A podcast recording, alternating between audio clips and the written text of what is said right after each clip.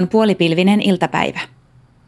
Väitöskirjatutkija Johanna Jämsä on pukeutunut korkeakauluksiseen villapaitaan, tuulitakkiin, syyshattuun ja lenkkikenkiin. Olo on hieman kuormittunut, joten suunta on selvä.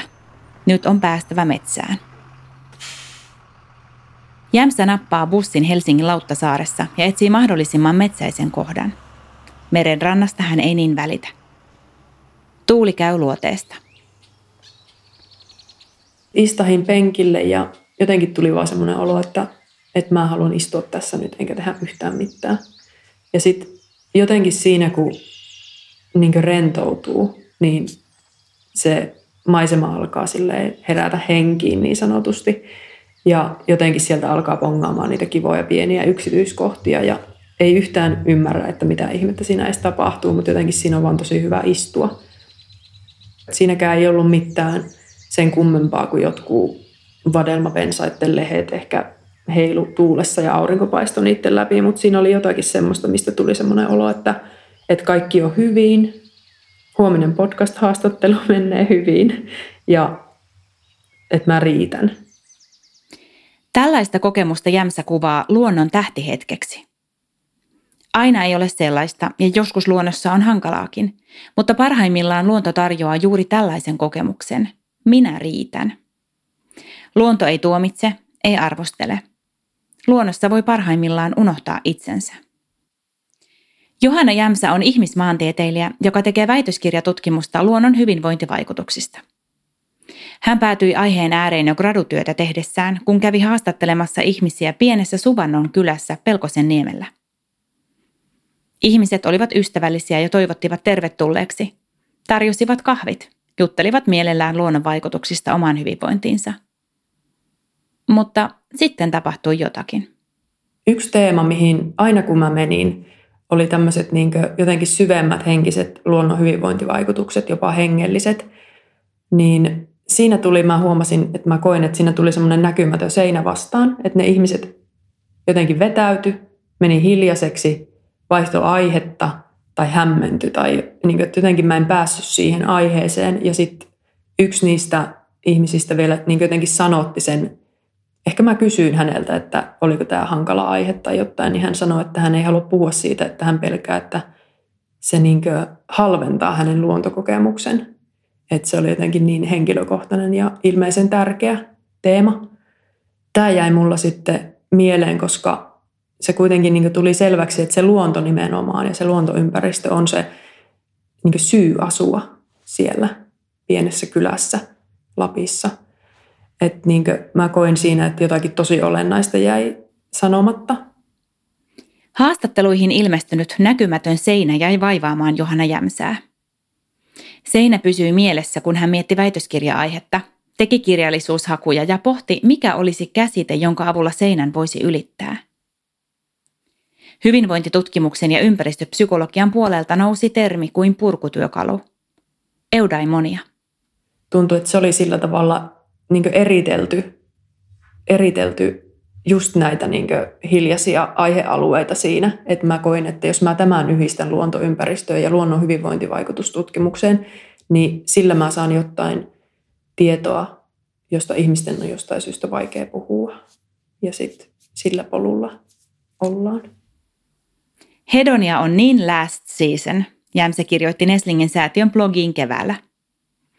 Ihmisten tapa ajatella vain omaa hyvinvointiaan ja nopeaa nautintoa on ajanut meidät ristiriitaan luonnon ja ympäristön kanssa, Jämsä uskoo. Monet tietää hedonian, hedonisen hyvinvoinnin, eli tämmöinen nautinto ja välitön hyvä olo. Mutta sitten mua alkoi kiinnostaa tämä eudaimonien käsite, kun sitä ei ole vielä niin paljon tutkittu luonnon kontekstissa. Ja eudaimoninen hyvinvointi tarkoittaa sitten enemmän tämmöistä arvopohjasta, pitkäaikaista hyvinvointia. Eli vaikka kokemukset luonnossa, jotka voi olla uuvuttaviakin tai jotenkin hankalia, niin ne voi sitten kuitenkin pitkällä tähtäimellä tuo niin hyvinvointia, koska se tukee sitä esimerkiksi elämän merkitykselliseksi kokemista tai vaikka itsensä hyväksyntää tai positiivisia ihmissuhteita tai tämmöisiä asioita. Psykologian tohtorin Carol Riffin vuonna 1989 kehittämä määritelmä jakaa eudaimonisen hyvinvoinnin kuuteen osaan. Itse hyväksymiseen, positiivisen suhteisiin, autonomian ja itsenäisyyden tunteisiin, toimijuuteen ja elämänhallintaan, elämän kokemisen merkitykselliseksi sekä henkilökohtaiseen kasvuun. Valitsin tämän paikan, koska se muistuttaa minua metsästä lapsuuden kotini vierellä. Sellaisesta metsästä, jossa vietin tosi suuren osan lapsuudestani. Tähän metsään meneminen on kuin lupa leikkiä vielä kerran. Metsän raja on suojamuuri muulta maailmalta. Siellä olen turvassa ja hyväksytty juuri sellaisena kuin olen. Entä jos ihmisen suhde luontoon ja ympäristöön vaatii kokonaan uudenlaisen näkökulman, oikean vallankumouksen? Johanna Jämsä uskoo, että juuri eudaimonisten kokemusten ymmärtämisellä on merkitystä jopa ympäristökriisin ratkaisemisessa, sillä muutoksen on tapahduttava ensin asenteiden ja tunteiden tasolla. Eudaimonia on tärkeää sen takia, että se sukeltaa suoraan ihmisten arvoihin ja niihin tosi syviin asenteisiin, mitkä on ehkä lopulta kaikkein keskeisempiä ympäristökriisin ratkaisussa. Ja se, että pystytään myös vaikuttamaan näihin ihmisten asenteisiin ja arvoihin, mutta ensin ymmärtämään niitä. Käsitteenä eudaimoniahan on tosi vanha sieltä jo niin antiikin ajoilta tuttu filosofiasta, mutta nyt jotenkin tuntuu, että tässä ajassa on ehkä tarve tuoda sitä niin kuin, niin kuin tähän tutkimukseen, tutkimuskentälle vähän uudesta näkökulmasta ja mä tuon sen nimenomaan niin luontoon liittyen. Johanna Jämsän tavoite on, että kun väitöstutkimus on valmis, eudaimonia on ihmisille yhtä tuttu termi kuin hedonia. Ainakin Suomessa. Vielä se ei sitä ole. Voin menettää paikkani milloin tahansa. Se on toki osa luontoa. Mikään ei ole pysyvää. Johanna Jämsä opiskeli maantiedettä, mutta huomasi jo tuolloin kiinnostuvansa ihmisen paikasta luonnossa ja vaikutuksesta siihen. Lähestymistapaa voisi kutsua vaikkapa ihmismaantieteeksi. Se tutkii ihmisen luomia järjestelmiä, tapoja, arvoja ja kulttuureita tilallisessa kontekstissa, kuten esimerkiksi juuri luonnossa itselle tärkeitä paikkoja. Ja kun ihmiskeskeisyydestä mennään eteenpäin, tullaan ihmiskeskeisyyden jälkeiseen eli posthumanistiseen ajatteluun? Mun mielestä on muutenkin, niin kuin, jos miettii humanistista ympäristötutkimusta, niin se on hirveän hyvä, että se ihminen on nostettu siihen keskiöön, koska varsinkin tämän ekokriisin aikana ihminen ja ihmisen toiminnat pitäisikin olla kriittisen tarkastelun keskiössä. Posthumanistisessa ajattelussa mua kiehtoo se, että niin myös muilla entiteeteillä kuin ihmisillä olisi oikeuksia ja ne, se toimijuus ja oikeudet jakautuisi niin tasaisemmin, että ei vaan niin yhdelle lajille maapallolla, mikä kuulostaa tolleen laitettuna ehkä aika absurdilta kuitenkin, kun kuitenkin ollaan vain yksi laji täällä. Se, että jos meillä on nyt sattumalta tämmöiset kyvyt, että me voidaan sanallistaa asioita ja pyöritellä asioita älyllisesti, niin ei se silti mun näkökulmasta oikeuta meitä jotenkin niin kasaamaan kaikkia oikeuksia ja kaikkea valtaa meille itsellemme, vaan se myös luo sitä vastuuta siinä, kun meillä on kyky siihen kriittiseen ajatteluun ja eettiseen ajatteluun. Nykyään sitten myös kehitän sillä vähän aktiivisemmin ajattelua siihen niin posthumanistiseen suuntaan, eli koitan purkaa semmoista ihmiskeskeistä maailmankuvaa, joka ei nyt ole kauhean helppoa, koska se on kuitenkin tullut ihan syntymästä asti ja myös läpi koko opintojen oikeastaan.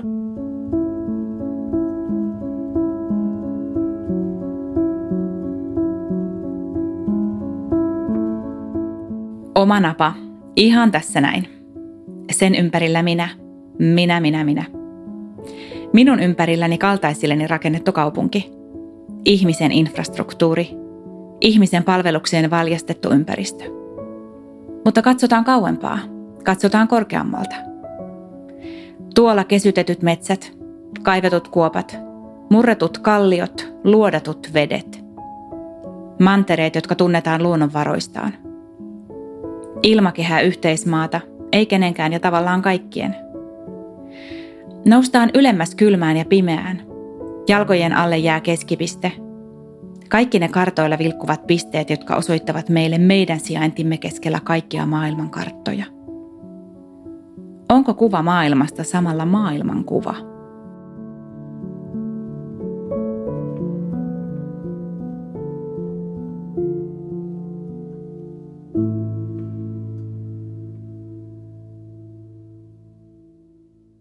Me ollaan kyllä ihan niin kuin liian ihmiskeskeisiä. Kyllä mä näkisin, että se läpileikkaa kaiken, mitä me tehdään. Ja se näkyy totta kai niin kuin arjessa tekemisessä, mutta niin kuin totta kai selkeä esimerkki on vaan se, että tämä nykyinen ympäristökriisi, jos me eletään, on, on niin kuin osoitus siitä, että me ei olla riittävästi otettu huomioon muuta elämää täällä, täällä planeetalla. Näin sanoo väitöskirjatutkija, filosofi ja avaruuseetikko Oskari Sivula. Hänkin ajattelee, että meillä on liian ihmiskeskeinen, liian antroposentrinen näkökulma. Sivula nostaa väitöskirjatyössään katseensa taivaalle ja sen yli. Hän pohtii avaruuseettisiä kysymyksiä. Tämä kaikki on saanut Sivulan optimistiseksi, sillä riittävän korkealta näkee, että mittavaa moraalista kehitystä on tapahtunut. Tietysti siinäkin on tapahtunut hirveät suurta kehitystä tonkin suhteen, uskaltaisin sanoa. Että jos miettii vaikka 70-80-luvun ympäristöfilosofia ja eläinetiikka oli vielä aika, aika marginaali juttui, että sielläkin oli sitten kaiken näköistä keskustelua käytiin, mutta aika nopea siitäkin sitten vakiintui sitten ihan oma, oma tutkimus, tutkimusalansa. Tähän tässä mielessä on ihan kiinnostavaa miettiä avaruusetikkaa, että, että onko se nyt semmoinen tämän hetken keskustelu vai, vai vakiintuuko siitäkin jotain samanlaista, että, että siitä tulee ihan niin kuin oma vakiintunut niin kuin tutkimusalansa, vai onko se sitten vaan tämmöinen, että loppujen lopuksi ei siellä ole ehkä niin, niin kuin riittävästi omia kysymyksiä, että se vaan jää sitten tällaiseksi niin kuin, äh, sivujuonteeksi. Mutta mut tähän liittyen just, että, ei siitä ole vielä hirveän pitkä aika, kun vaikka moni ympäristöetiikan ja eläinetiikan kysymyksiä, niin, niin ne ei ollut valtavirtaa ja nyt ne on niinku ihan keskeinen, keskeinen osa.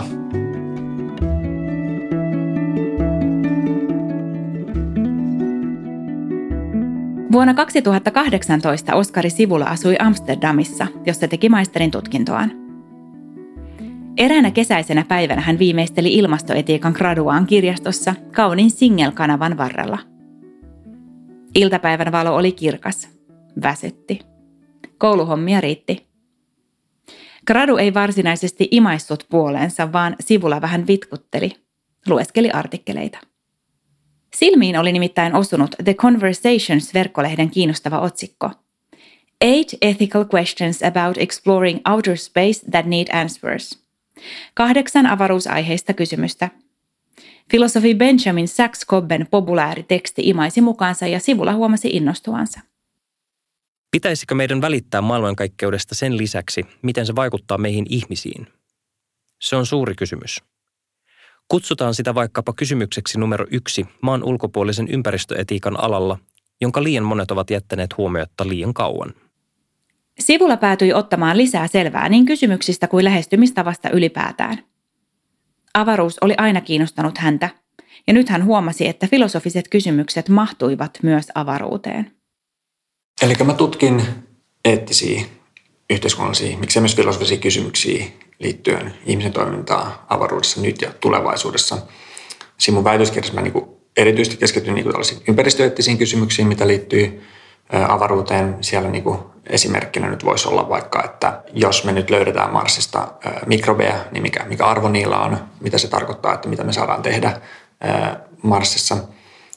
Sitten tämän niin kuin avaruusetiikalle kuuluu joukko muita kysymyksiä. Siellä voidaan esimerkiksi tarkastella vaikka enemmän tällaisia bioeettisiä kysymyksiä. Jos me levittäydytään laajemmin avaruuteen, niin se saattaa vaatia, että ihmisiä niin kuin parannellaan – niin, niin mitä, mitä kysymyksiä tähän liittyy, onko se ok ja, ja minkälainen parantelu on, on suotavaa ja, ja mikä ei. Toisaalta sitten siellä voi olla paljon tällaisia niin kuin yhteiskunta- tai poliittisen filosofian kysymyksiä, että jos me nyt vähän kauemmas tulevaisuuden katsotaan, me oletetaan, että ehkä meillä on jo jonkunnäköinen niin kuin siirtokunta kuussa tai Marsissa, niin minkälainen niin kuin yhteiskuntamalli meidän pitäisi sinne rakentaa, jotta me välttää vaikka niin kuin totalitarismin riskeiltä tai minkälaista niin kuin, puhutaan ei, ei kansainvälisistä suhteista, vaan niin planeettojen välisistä suhteista, että minkälainen suhde vaikka Marsilla maalla pitäisi olla. Nämä voisivat olla tällaisia kysymyksiä. Ja tähän liittyen voisi myös tarkastella, miksei niin oikeusfilosofisia kysymyksiä, analysoidaan filosofisesta näkökulmasta niitä vaikka kansainvälisiä sopimuksia, joita meillä tällä hetkellä on, jotka ohjaa avaruustoimintaa, eli niin kuin Outer Space Treaty, joka on niin yleinen avaruussopimus. Ja ehkä siihen liittyen voisi olla vaikka kiinnostava tarkastella niin kuin, niin kuin omistusoikeusteoriaa sitten voisi ottaa vaikka tällaisen kriittisen näkökulman, voisi vaikka tarkastella, että minkälaista kuvastoa meillä on avaruudesta, niin kuin, tai avaruustulevaisuuksista tällä hetkellä, että, että, että minkälaista tulevaisuutta tässä nyt ollaan rakentamassa kelle, niin sekin voi olla kiinnostavaa analysoida sitä tai katsoa vaikka niin kuin avaruus niin kuin tutkimuskenttää tai sitä niin kuin yhteisöä, että kuinka, kuinka inklusiivinen se on ja mikä arvo sillä voisi olla, että, että se olisi enemmän inklusiivinen. Ja sitten varmasti joukko niin kuin kaiken muun muita soveltavaa etiikan kysymyksiä on ihan vaan vaikka niin kuin resurssien priorisoinnista tai mitä ikinä muutakin on. Miten arvotamme ympäristöä planeetoilla, jotka eivät ole elämälle kelvollisia? Sivulla kuvaa, että filosofian anti myös ympäristötutkimuksessa on ennen muuta selkeyttää keskustelua, terävöittää ja arvioida argumentteja. Kun suojellaan luontoa, mitä itse asiassa suojellaan ja minkä vuoksi? Kuitenkin aika paljon ollaan niin kuin sellaista asioiden kuin arvojen kanssa tekemisessä. Ja ne on sellaisia asioita, joita me ei voida mennä mittaamaan kaukoputkilla tai mikroskoopeilla tai, tai erinäköisiä asioita. Ja silloin me tarvitaan niin kuin filosofian työkaluja ja, ja filosofista ajattelua siihen, että debatoidaan näitä erinäköisiä näkemyksiä. Elämme 2020-luvun alkupuolta. Ilmastonmuutos puhuttaa, samoin luonnon monimuotoisuus ja luontokato. Keskustelussa ovat taloudelliset ohjauskeinot, suuret liikkeet, sijoittajien merkitys, kaupallinen kehys. Avaruuskin nähdään helposti kaupallisena alustana, mahdollisuutena luoda teknologisia saavutuksia ja bisnestä. Mahdollisuutena ottaa haltuun raaka-ainevarastoa, hallita, lähettää sinne jotakin. Jos löydämme elämää muualta, se on luultavasti mikrobitason elämää. Millaisena näemme sen arvon?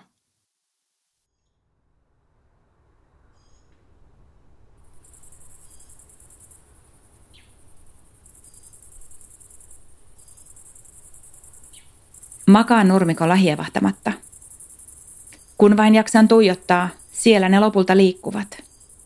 Lipuvat silmillä seurattavaa vauhtia pitkin yötaivasta. Satelliitit, avaruusromu, kaikki auringon valaisema tavara maatamme kiertävällä radalla. Yksi polttavista kysymyksistä on avaruusromu, jota kerääntyy avaruuteen suuria määriä. Se aiheuttaa riskejä arvokkaalle omaisuudelle kiertoradalla sekä ihmisille, joita avaruudessa on. Olemme lisäksi arjessamme hyvin riippuvaisia avaruusteknologiasta, esimerkiksi säänseurannan ja paikannusten vuoksi. Valtavat satelliittikonstellaatiot saattaisivat aiheuttaa valohaittaa tähtitieteen harjoittajille ja eläimistölle, mutta taas suoraan taivaalta tuleva internet voisi vankistaa demokratiaa.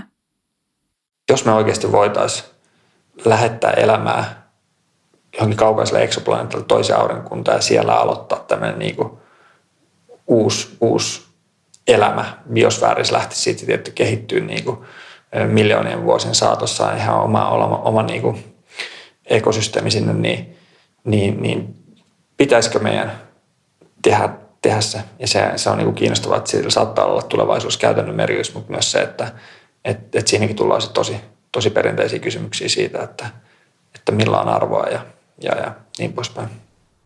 Jospa minä vieläkin makaan kostealla nurmikolla ja katson yötaivaalle.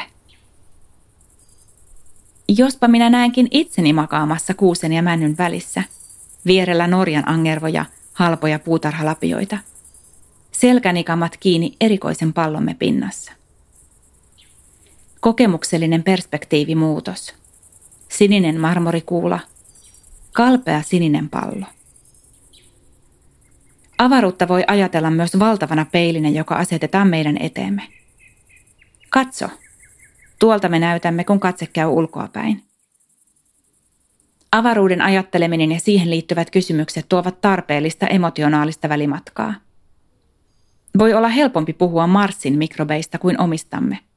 Näistä, jotka ovat ihollamme, sisällämme ja ihan joka paikassa tällä planeetalla. Ja tietty ihan vaan pelkästään se, että me katsotaan avaruutta ja me huomataan, että kuinka tietyllä tapaa karu paikka se on, niin se niin kuin auttaa meitä arvostaa sitä kaunista, rikasta luontoa, joka meillä on täällä maapallolla, ää, niin se ainakin vähintään, vähintään on semmoinen niin kuin selkeä käytännön aspekti. Ehkä peili, ehkä myös iso, valtava, ääretön testi. Avaruusniminen ajatuskoe etänyttää meidät valovuosien päähän ja irrottaa ajatusvinoumista, jotka ovat niin tiiviisti kiinni maapallossa ja sen joka paikkaan ulottuvassa elämässä. Jos mietitään niin ympäristöä, jos mietitään luontoa, niin ne niin kuin käsitteinä aina niin pitää sisällään elämän, koska maapallo ihan joka kolkas on elämää. Maapallossa ei voi oikeastaan mennä minnekään, missä olisi niin jonkun tasosta elämää. Niin sitten on jännä miettiä, että avaruudessa on paljon ympäristöjä, jotka todennäköisesti on täysin, täysin elottomia. Niin sitten sitä kautta me päästään niin miettimään, että okei, jos mietitään ympäristöä, luontoa ja niin elotonta luontoa, niin mikä, mikä arvo silloin? Tämä on myös yksi sellainen tietty haaste, varmasti ympäristöfilosofialla, mutta ympäristötutkimuksella ja luonnonsuojelulla laajemminkin, että miten me mietitään meidän suhdetta luontoon, koska ehkä semmoinen perinteinen ympäristön suojelu, jossa on vaan se, että no niin, nyt rajataan alue ja tänne tulee erämaata, niin kuin englanniksi puhutaan wilderness, ja tämä on nyt se luontoarvo, mitä nyt suojellaan, ja tämä on, tässä se on, niin ehkä entistä enemmän niin kuin tulevaisuudessa se ei tule vaihtoehto, niin enemmän pitää niin kuin pystyä käsittelemään sitä ja ymmärtää sitä sellaista niin kuin, mitä englanniksi puhutaan cohabitation, että joku semmoinen niin kuin ihmisen ja luonnon niin kuin harmoninen yhteiselo, jossa ei tehdä niin selkeät jaottelua sen, sen toisaalta ympäristön, luonnon ja sitten taas niin kuin ihmisen välillä. Mitä muuta avaruutta koskeva eettinen pohdinta antaisi maapallon asukkaille ja elämälle täällä? Entä ympäristötutkimukselle? Oskari Sivula haluaisi, että me miettisimme ainakin tätä. Mikä on perustelumme avaruustoiminnalle? Onko meillä velvollisuutta suojella muiden planeettojen ympäristöjä?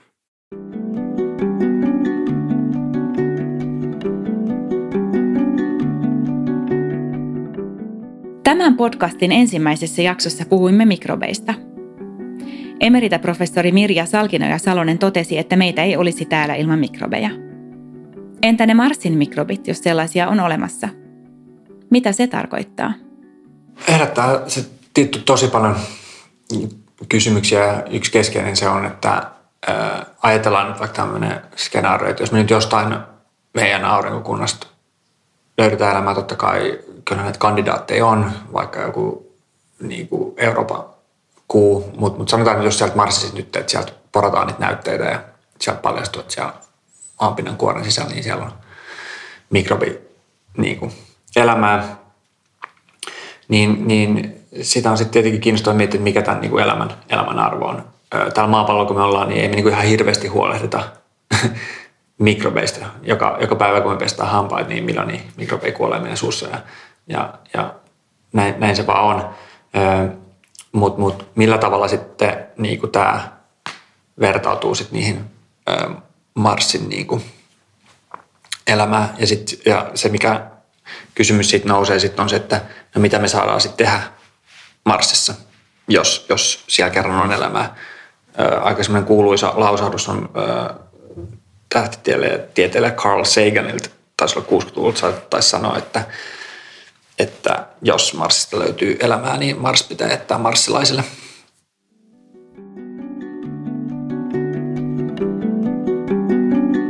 Olen tässä sarjassa käynyt läpi ympäristötutkimuksen 50 kulunutta vuotta. Millaiset ovat seuraavat 50 vuotta? Paljon on saatu ratkaistua, mutta maailma on muutoksessa, ihan kuten avaruuskin. Millaisia ongelmia tutkijat ja me kaikki saamme tulevaisuudessa ratkoa? Olemme oppineet tuntemaan ympäristöämme paremmin ja olemme ehkä oppineet tuntemaan empatiaa toisenlajisia kohtaan – Kysymys voisikin olla, voiko empatiamme kohde olla itse tulevaisuus ja elämä siellä jossain sitten joskus? Entä tunnemmeko empatian lisäksi vastuuta, ehkä oman paikkamme tai vaikutusmahdollisuudet? Riittääkö tulevaisuuteen kohdistuva empatiamme estämään mahdollisissa uusissa maailmoissa samojen virheiden toistamisen, joihin olemme tällä omalla planeetallemme syyllistyneet?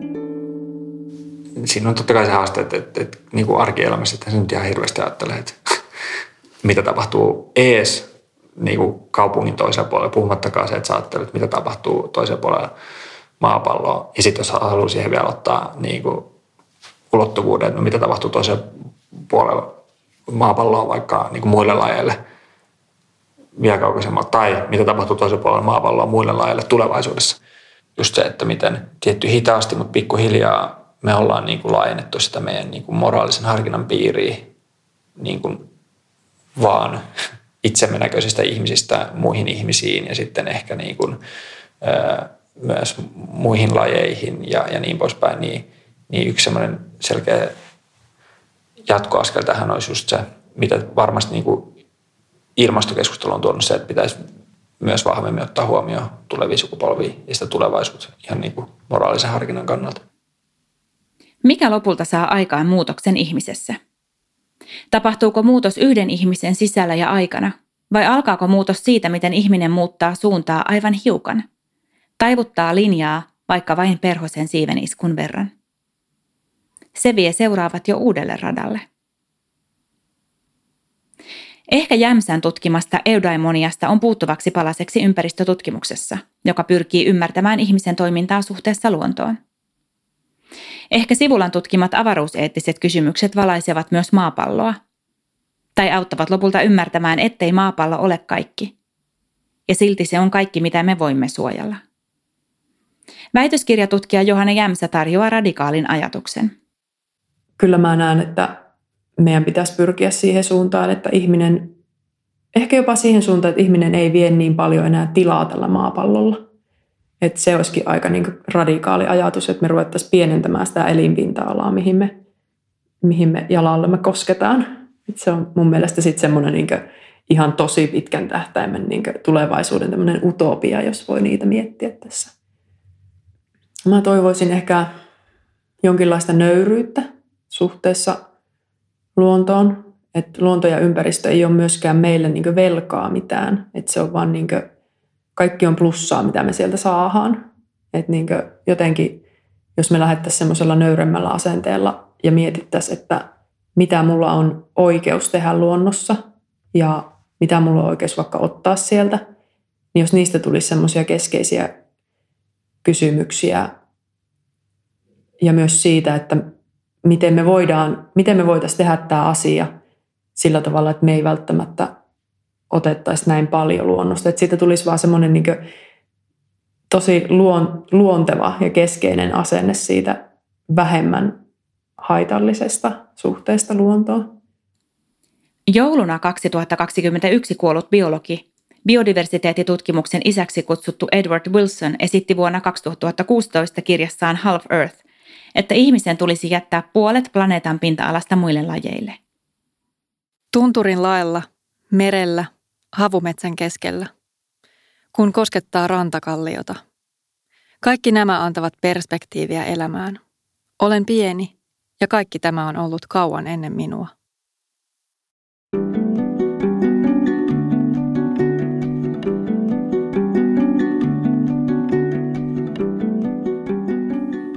Suojeltu podcastin on mahdollistanut 50 vuotta ympäristötutkimusta tukenut Maija Turneslingin säätiö. Sarjassa on kuusi jaksoa, jotka yltävät 70-luvulta 2020-luvulle. Sarjan on tuottanut ja toimittanut Aino-Mari Tuuri. Tietoa ja tukea ovat antaneet dosentti Timo Vuorisalo ja koko Neslingin säätiön henkilökunta. Lainaukset luontokokemuksista ovat luovasti luonnosta työpajojen näyttelykirjoituksista anonymisoituja narratiiveja. Työpajat Niina Aho ja Satu Suvanto yhteistyössä Johanna Jämsän kanssa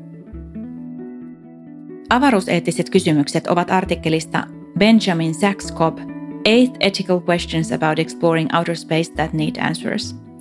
The Conversation-verkkolehti 2018. Vapaat suomennokset Aino-Mari Tuuri. Tuotanto Jaksomedia. thank you